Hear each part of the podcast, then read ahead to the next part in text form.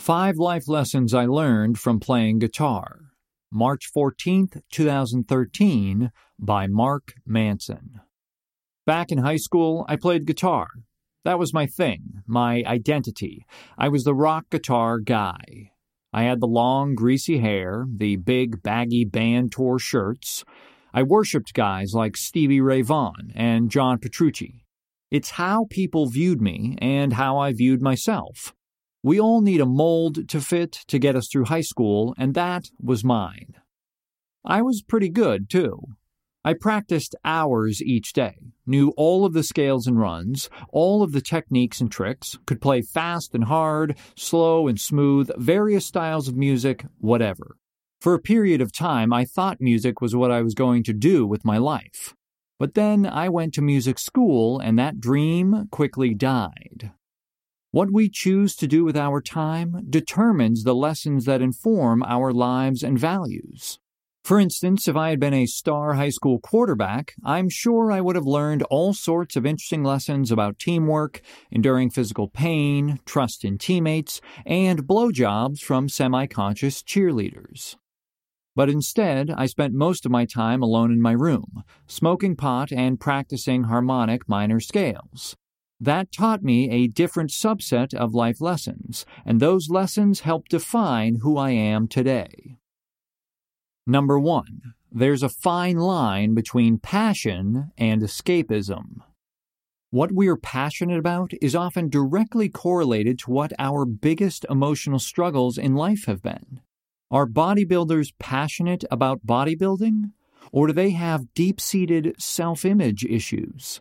Are sports fanatics really that crazy about their team? Or do they latch onto it because it fills a need for loyalty and camaraderie in their lives? At times, it can be difficult to know if our love for an activity is healthy or a form of neuroticism or escapism. Often, it's both. Music was my passion, and guitar was my escape. It took me many years to realize that. While I enjoy guitar, I'm not in love with it. Music, on the other hand, you'd have to stab me in the ears to ever get me to give it up. I was new at my high school. I had no friends and felt out of place my first year and a half there. It also happened to be the first time in my life that I was forced to confront my social anxiety. Or perhaps where my social anxiety began. It's hard to say. It didn't help that I was overweight, poorly dressed, and terrible at sports. In Texas, being bad at sports is practically offensive to people. I struggled to make friends and be accepted. Guitar helped me do that. It was the first thing I found that I was good at and that was also cool. Therefore, I adopted it as my identity. Number two, quantifiable improvement is useful as a tool, but not as a value. I approach the guitar the way a nerdy kid approaches a Rubik's Cube.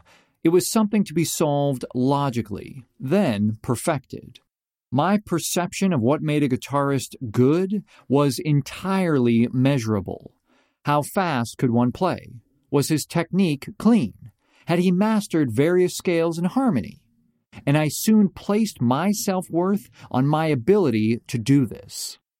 Approaching music in this way is a great way to build technical skill and impress people here or there but it makes for a really shitty musical experience. For instance, there's a video from the 2009 Guitar Idol competition.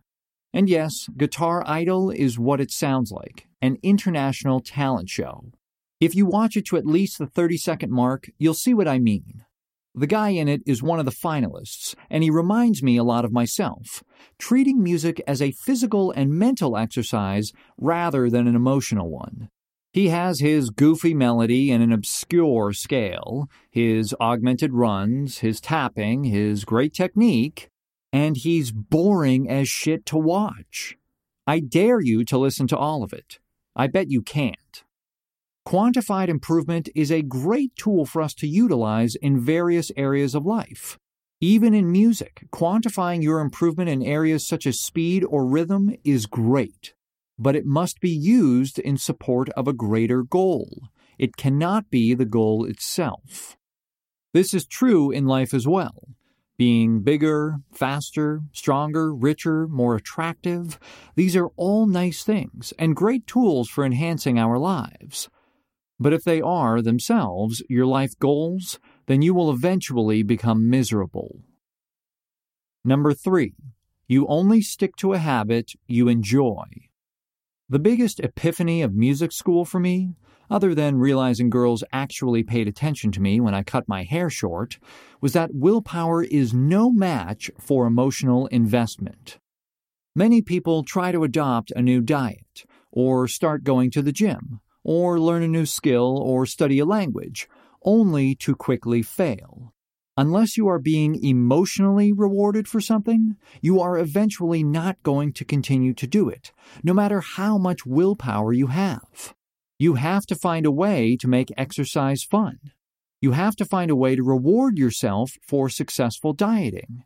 You have to feel the benefits of the meditation practice. This is why doing these things in groups is so useful. The rewarding social aspect creates strong incentive to continue. For me, the emotional rewards of playing guitar were far more social than I realized at the time. When I got to music school, I had to study music that I wasn't good at and didn't really love jazz and classical. And instead of being the rock guitar guy, I was now one of like 20 rock guitar guys, a significant portion of whom were better than me. They could play faster and more scales. It sucked, and I lasted about six months before I decided to quit and transfer. Number four, no matter how great you are, you still have to depend on other people. An unfortunate truth for many of us with delusions of grandeur. In my years playing, I never did find a band that either A, all of the musicians were good, or B, all of the musicians wanted to play the same kind of music. It was frustrating. Playing with yourself all day, every day, eventually gets, uh, boring. Yeah, the irony of my musical experience came to a head when I discovered in music school that I was terrified of playing with a lot of the other people there. That is, people as good or better than me.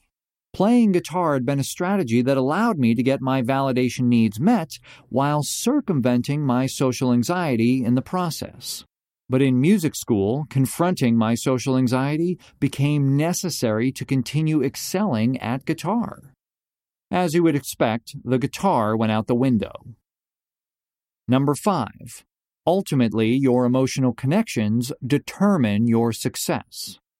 Just as any quantifiable advantage in life is useless unless applied to qualitative well being, so in music, any quantitative ability on an instrument is useless unless applied to developing an emotional connection with the music and with your audience.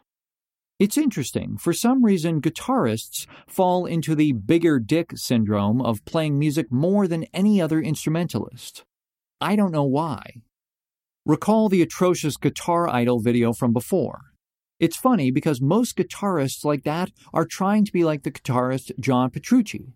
For the past 10 years, Petrucci has been seen as one of the gold standards of virtuosic guitar playing. Now, even if you're not really into the style of music, anyone will admit that what he's playing in the video is an actual song. What he's playing is difficult, but it has a melodic hook, interesting harmony, a build-up, a breakdown, a solo.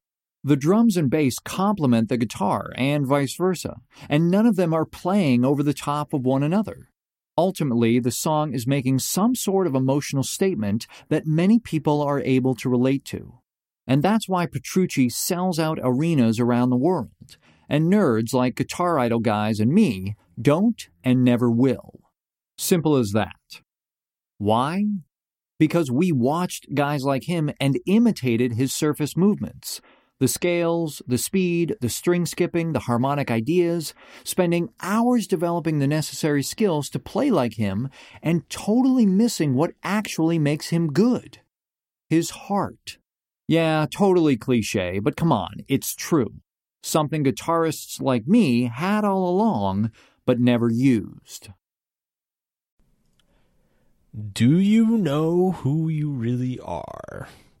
That sounds quite philosophical and cheesy, but it turns out that we're all actually pretty bad at knowing who we are, what we want, and what will make us happy. If you enjoyed this article that you just listened to, then you should check out my 22 page ebook where I get all into our crazy psychology and why we're so bad at understanding ourselves and what makes us happy. So to check it out, you can go to markmanson.net slash self dash knowledge. It's uh you just put in your email, I send the PDF. There's no spam, no bullshit, doesn't cost anything.